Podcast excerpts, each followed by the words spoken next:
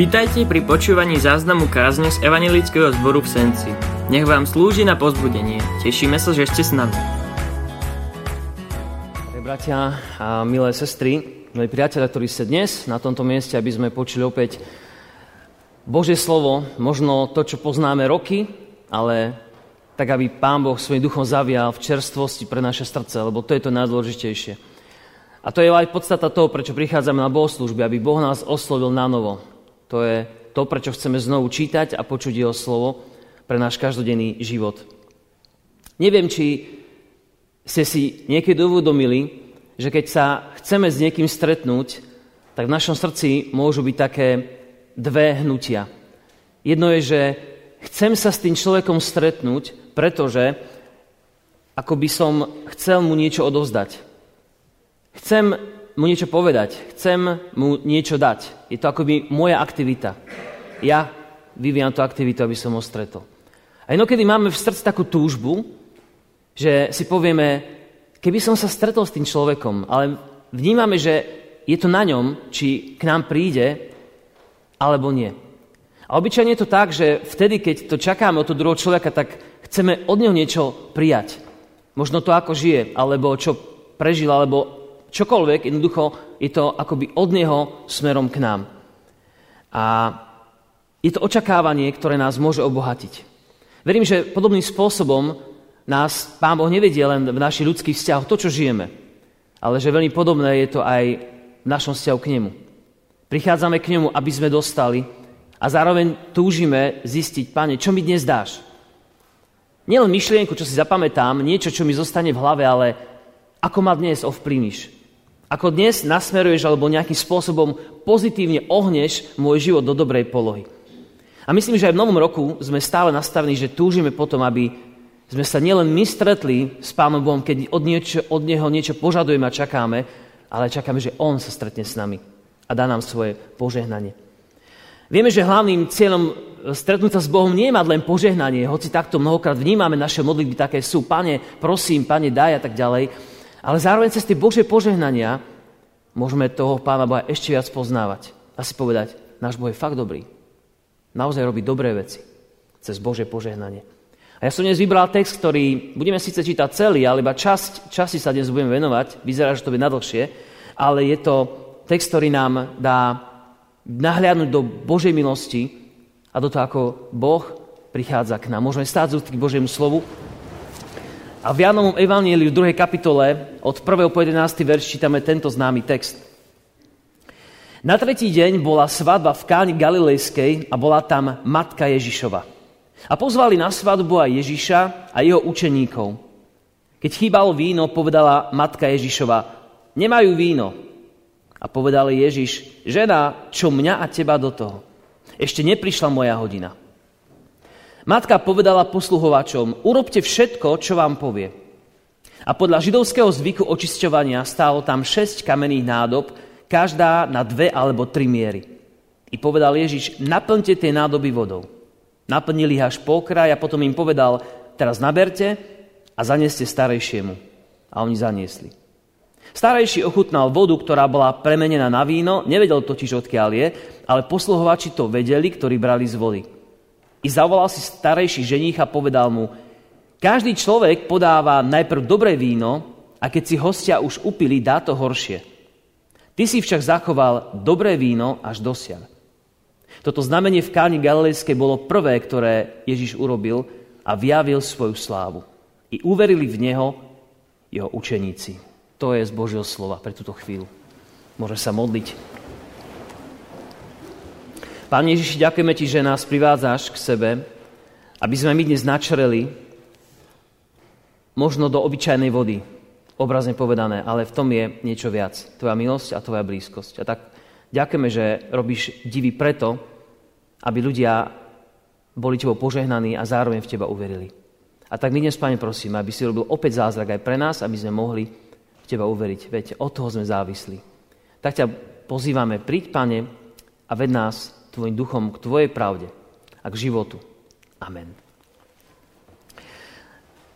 Keď sme minulý týždeň hovorili o krste, ktorí ste tu boli, bratia a sestry, o krste Pána Ježiša hovorili sme, že jeho krst znamenal, že sa stal účastnými našich hriechov, ako by sa znížil k nám, úbohým ľuďom a povedal, ja som s vami vo vašich ťažkostiach a hoci je napísané, že nikdy nerobil hriechu, e, neznamená to, že by nepoznal hriech iných ľudí. Bol s nimi, bol vedľa nich, ale nebol nimi poškvrnený. A hovorili sme, že sa ponára do našich problémov a stáva sa tak, tak účastnými nášho života. Nielen toho vtedy, keď žil, ale aj teraz. Pán Boh a Pán Ježiš je účastný veci tvojho života. Dobrých, ktorý sa tešíš, na ktoré si hrdý, aj zlých, na ktoré nie si hrdý a sa hambíme za ne. Stal sa účastnými všetkých týchto vecí. A chcem povedať hneď na úvod, že Pán Ježiš bol úplne obyčajný človek. V tomto zmysle. Bol to človek, ktorý sa nepostavil na piedestal a nepovedal, ja som tu, slúžte mi, ale bol to človek, ktorý sa potýka s ľudskou biedou a s ľudským obyčajným životom každou chvíľou. A preto aj pozvanie na svadbu je úplne normálna vec. Úplne normálna vec, kde vedel, ako to bude vyzerať, kde bude zábava, kde bude víno, kde proste to bude vyzerať ako na našich svadbách, možno podobne na našich oslavách. A nebol to ten, ktorý povedal, sú veci, kam nejdem. Pán Ježiš nikdy nepovedal, je miesto, kam nepôjdem. Sú také v Biblii záznamy, kde povedal, že na miestach istých sa dlho nezdržal, pretože mu tam neverili. Je paradoxné, že to bolo v jeho domovine. To je možno na iný príbeh, ale iba poviem prečo. Bol tam krátko, lebo neuverili, že on je Boží syn.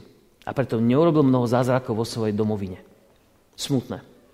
Ale pán Ježiš sa nebal žiadnych miest a preto hovorí, keď ho pozvali na svadu s jeho učeníkmi, kde bola jeho matka, tak na túto svadbu šiel. A dnes čítame, že mal dočinenia aj s vínom. S obyčajným e, vínom mal, mal e, do, dočinenia s nedostatkami ľudí, ktorí nezabezpečili dostatok vína. Opäť vidíme, že on je v tých chybách s nami. Nevyhýbal sa ľuďom ani radosti, ani trápeniu, ktoré zažívali vtedy.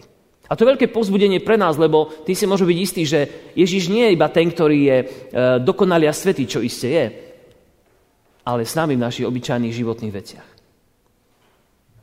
A niekedy sa tak človek môže modliť, o Pane Bože, nechcel som kúpiť na tú večeru tie veci, jo, kiež mi to ešte nezavrú, Pane Bože, nech tam ešte ten človek je. Obyčajná, jednoduchá, hlúpa vec. Pane Bože, nech to ešte ten obchod nezavrú. Ale súčasťou našich životov. Koľkokrát tak povieme, o Pane Bože, nech ten autobus mešká aspoň minútu, nech to stihnem. Hlúposť. S tým by som hovoril a nemal otravovať Pána Boha, ale Pán Boh hovorí, ale ja viem, čo žiješ. Ja viem, že to potrebuje stihnúť a vieš čo? Ten autobus tam bude. Toto chce Pán Ježiš povedať, keď, nám, keď čítame príbeh, pozvali ho na svadbu a on sa stal súčasťou toho všetkého. Predstavme si, že ten príbeh v Biblii, ktoré čítame, kde sa Pán Ježiš stretol s ľuďmi, že tam si ty a ja. On sa stretol s obyčajným človekom a dal mu sverovanie pre jeho život. A zmenil nás. Kána, do ktorej prišiel, bolo miesto nedaleko jeho rodiska od Nazareta, bol to kúsok severne, nie úplne jasné, ktoré, ktorá dedina to je. A dodnes proste to nie je úplne isté, že to, ktoré dnes nazývajú Kánov, je práve to, kde sa udial ten zázrak. Nie je to až také podstatné. Podstatné je, že svadba v tom čase nebola záležitosť malého obradu, kde si na úrade alebo v kostole a potom malého obeda pre pár e, rodinných príslušníkov, ale to bola záležitosť celého týždňa. Ľudia neprichádzali na svadbu naraz, ale prichádzali postupne počas celých tých, toho týždňa, tých dní, e, prišla jedna rodina, druhá a každú z tých rodín bolo treba pohostiť. Bolo treba im dať nielen najesť, ale bolo treba im dať sa aj napiť. Bolo, byť, bolo, prakticky bolo treba byť stále pripravený, že niekto príde. A pohostenie, ako vieme, vo východných kultúrach má veľmi dôležitú, e, dôležitú úlohu. A veľa možností na to, čo piť nebolo. Bolo víno a bola voda. A preto úplne inak dnes môžeme chápať ten kontext toho, že keď im došlo víno, to bola veľká hamba pre tú rodinu, pre toho ženícha. Bolo to veľmi veľké spoločenské fopa, že táto rodina si to nezabezpečila. Keď si my spomenieme na nejaký svoj vlastný trapas z hostiny, z oslavy, zo svadby, tak zistíme, že asi veľmi to pôsobilo, alebo bolo by to pôsobilo na tú rodinu. Že veľký, veľký problém sa stal. A tu prichádzame k tomu, čo je podstatou tej časti, ktoré sa dnes chceme venovať, a to je to, ten rozhovor, rozhovor medzi pánom Ježišom a jeho matkou Máriou. Keď tam sedeli, došlo víno, oni to zistili a matka povedala Ježišovi iba dve veci, dve vety, alebo dve slova vo vete. Nemajú vína.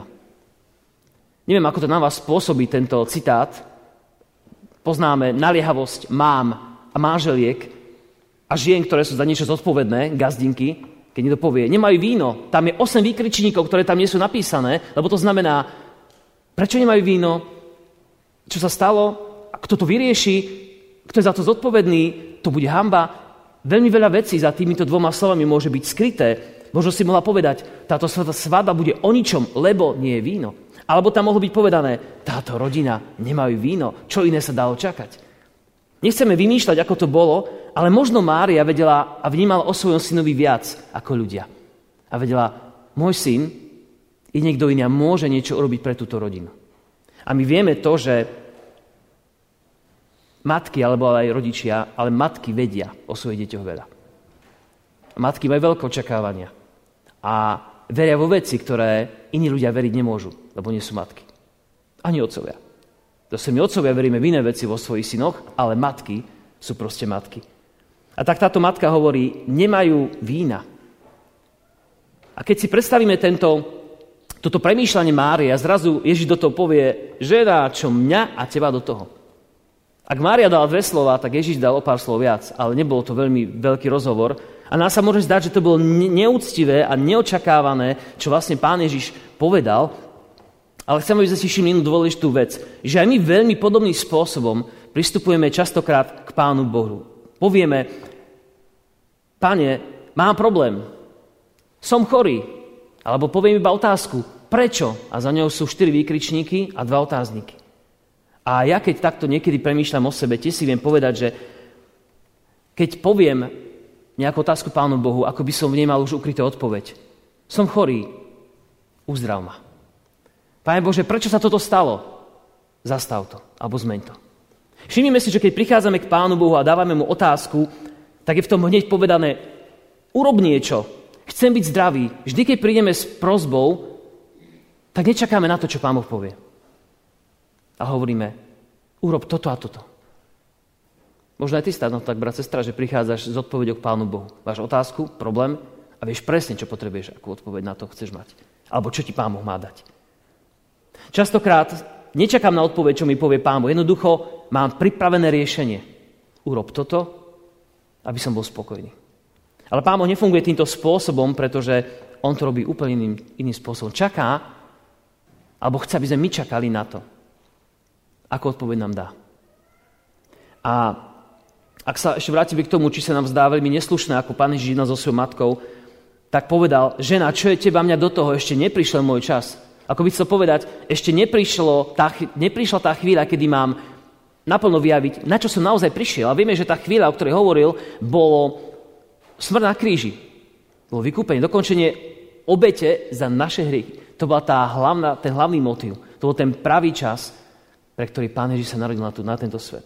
Ale to neznamená, že ostatné veci nášho života a vtedajšieho sveta sú mu ukradnuté, lebo hovorí, žena, čo mňa a teba do toho a chcem, aby sme si všimli, že to nie je nič neúctivé. V grečtine je tam slovo gine, čo je žena, čo my poznáme z, našich, z nášho slovníka. A ten výraz môže znamenať aj oslovenie pre, pre ženu ako takú. Nie iba niečo ponižujúce, že nepovedal ty moja drahá matka, ale povedal iba žena. Ale chcem, aby sme si tam všimli aj to, že tento vzťah, o ktorom teraz povedal, žena, čo mňa teba do toho, naznačuje, že pán Ježiš je v trochu inej pozícii voči svojej matke, ako bol doteraz. Na tej svadbe síce sedí ako pozvaný host, ale zároveň je to Boží syn, ktorý po krste, o ktorom sme počúvali minulú nedelu, začal svoje verejné pôsobenie a to verejné pôsobenie už malo trochu iný rozmer. Už malo rozmer Božieho syna spasiteľa. A preto hovorí žena, čo je mňa, teba do tohto. Je to iná pozícia. V prvom rade na tejto svadbe je ako Boží syn. A to je dôležitá vec, ktorá my v našom živote potrebujeme vidieť a vedieť, že Pán Ježiš je v prvom rade na tomto svete nie ako ten, ktorý nás len zachráni z našich denodenných ťažkostí, ale to Boží syn, ktorý má prvoradé dielo, pripomína nám, že zomrel za nás. A tak nemusíme mať nejaký zlý pocit z pána Ježiša, ktorý povedal, žena, čo je mňa teba do toho, ako keby ho to nezaujímalo, len chcel naznačiť, že ja tu mám už inú úlohu, alebo mám ešte aj iné veci pred sebou. A ja som rozmýšľal vlastne nad týmto, ako to, ako to potom tá matka povedala ďalej. A povedala svojim posl- teda tým sluhom povedala, urobte všetko, čo vám povie. Veľmi kratučké vety. A keď som, uh, keď som proste tieto slova čítal, vždy som mal pocit, že tá Mária, ona vedela, že ten Ježiš to spraví. Že ona to už mala vymyslené v hlave, ako to on urobí, a len potichu poza jeho chrbát dala príkaz, urobte, čo vám povie, však on to nejako zariadi. Ale toto nebol ten motiv. Viem, že ženy bez urážky vedia aj poza chrbát robiť veci, aby bolo dobre. Vedia to aj muži. Ale možno ženy sú na to zdatnejšie. A nechcem to brať ako urážku, beriem to ako vec, ktorá proste tak je. Ale nie je to ten prípad Márie, o ktorom čítame, pretože myslím, že dopredu by sme si mali uvedomiť jednu dôležitú, dôležitý fakt, že ona povedala, poslúchnite, čo vám Pán Ježiš povie. Skúste sa na to pozrieť tak, že Mária nemala vymyslené, ako to celé dopadne. A povedala sluhom, urobte, čo vám povie Pán Ježiš. Ja by som vám povedala, že bežte do obchoda, kúpte, ale počúvnite Pána Ježiša. Počúvnite toho, ktorý má naozaj moc. A toto je zvláštna vec, ktorá v Mariom živote nás môže pozbudiť. Že aj keď mala možno vymyslenú svoju cestu, tak povedala, posluchnite Pána Ježiša. Koľkokrát my v živote máme vymyslenú svoju cestu. A nezaujíma nás, čo má Pán Ježiš pre nás pripravené, lebo my sme to už vymysleli. My už to máme 5 krokov dopredu. Vymyslené, aké to bude. Ale viete, že Bože slovo hovorí o tom boháčovi, ktorý si, ktorému úrodu prinieslo pole, veľkú úrodu a povedal si, o Bože, čo budem robiť s toľkou úrodou? Viem, čo robím. Zbúram svoje stodoly, postavím väčšie, tamto všetko zhromaždím a potom si poviem, duša moja, ži, odpočívaj, užívaj si, lebo máš na 100 rokov dopredu čo žiť. Ako by sme nespovedali, som za vodou, do konca života som zabezpečený. A Pán Boh hovorí, alebo Biblia hovorí, že Pán Boh povedal, tej noci ti zoberú život, zomrieš a to, čo máš, komu to zostane. Takto vyzerá, keď máme vlastné plány vo svojom živote. A práve preto s touto vetou môžeme v živote mať problém. Modlíme sa, Bože, ukáž mi, čo mám robiť, a on nám niekedy ukáže. Dá nás v Biblii nejaký verš, ktorý, o ktorom jasne vieme, že to je pre nás. Alebo nám dá naliehavú nejakú, nejaký tlak na srdce, že urob toto, alebo s tým človekom by si sa mal stretnúť. A my povieme, a pane, niečo iné mi daj. Toto nie a prelistujeme Bibliu, nájdeme niečo, čo je oveľa príjemnejšie pre nás. Takže my to mnohokrát vieme, cítime, že čo by bolo správne, ale chceme iné riešenie a inú cestu. A Mária povedala, čo vám povie Pán Ježiš, môj syn, posluchnite, urobte všetko, čo vám povie. Myslím, že Mária v tomto príbehu a v tejto vete nechala viesť veľký priestor na to, aby Ježiš povedal, čo majú spraviť a ako to majú spraviť, aby to bolo to najužitočnejšie, čo on pokladá za užitočnú a dobrú a správnu vec. A Maria hovorí, posluchnite ho. Viete, veľmi dobre, keď prídeme za pánom Ježišom, povieme mu, pán Ježiši, máme tieto a tieto problémy. Je veľmi správne a je to, by som povedal, je to naše detinské právo, ktoré nám pán Boh milostivo dal, prísť k Bohu a prosiť o veci, ako deti prosia svoje, svojich rodičov. Je to nezaslúžené právo kvôli obeti Pána Ježiša Krista. A je to úplne dobré, keď prídeme za ním s očakávaním. Ale pamätaj na to, brat, sestra, že Pán Boh má právo veta. Môže povedať, ja to urobím inak. Viem, čo je dobré pre teba. Dovol mi, aby som tvoj život ešte lepšie uložil, ako by si to spravil ty. Ja obdivujem ľudí, ktorí si vedia naplánovať svoj život. Ktorí presne vedia, čo chcú. Ktorí si dajú nový rok, majú tam kalendár a idú bod za bodom. Ciele, ako ich dosiahnu, čo v nich bude, už sa vidia o 5 rokov, čo bude ďalej. Možno niektorí z vás majú také hodnotenia. Kde sa vidíš v tomto roku? Čo dosiahneš? Aké máš ciele? A ja sa niekedy, niekedy cítim mizerný, lebo si hovorím, no ak Pán Boh dá, tak sa dožijem zajtrajšieho dňa. Ale obdivujem ľudí, ktorí to vedia. Mnohí to vychádza, ale mnohí aj nie. A Pán Boh nás učí jednu zvláštnu vec, že máme mysleť dopredu, ale On má právo veta. Nechať mu posledné slovo, čo a ako urobí v mojom živote a povedať, Bože, dnes alebo teraz počúvam len Teba. A tak otázka na nás, bratia a sestry, keď počúvame Bože slovo, pokladáme Jeho slovo Pána Ježíša za určujúce v našom živote, alebo je to len slovo, ktoré nás informuje o možnosti a my si vybereme niečo úplne iné. Naše rozhodnutia na kryžovatkách totiž ukazujú, kým je Pán Ježiš pre nás. Moje a tvoje rozhodnutia na kryžovatkách tvojich ciest ukážu aj tebe, aj ľuďom, Aký vzťah máš Pánu Bohu? Aký je pre teba dôležitý? Alebo nie je dôležitý? Ako na to pozeráš? A tak už na záver, Mária dáva dobrú radu. Nielen počuť, ale aj urobiť veci. To je tá prvá časť toho príbehu. Ten rozhovor, ktorý mal práve túto štruktúru. Viete, to je ako keď doma poviete deťom, že urob to. A oni povedia, dobre, spravím to. Ale neurobia to.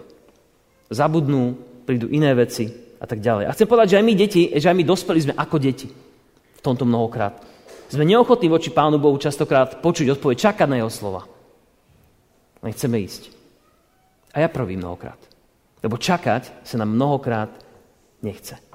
A tak na záver iba chcem, aby sme si ešte zapamätali, že Pán Ježiš naozaj veľmi presne chápe súvislosti, v ktorých žijeme. Nemusíš sa báť, že by tvoj život bol pre neho záhadou, alebo že O Bože, toto si ešte nezažil. To sú také tie naše modlitby. O Bože, keby si ty vedel. A pán povie, už som tam bol, viem o tom. Preto je dobré nechať mu, nechať sa presvedčiť o takej istote, ja viem, čo prežívaš. Chcem ťa viesť po dobrej ceste. Chcem, aby si mi dovolil urobiť všetky veci. Môžeme sa zamýšľať, to bude možno niekedy neskôr. Keby tí sluhovia neboli naplnili tie, neboli naplnili tie veci. Neboli dali tú vodu do tých nádob.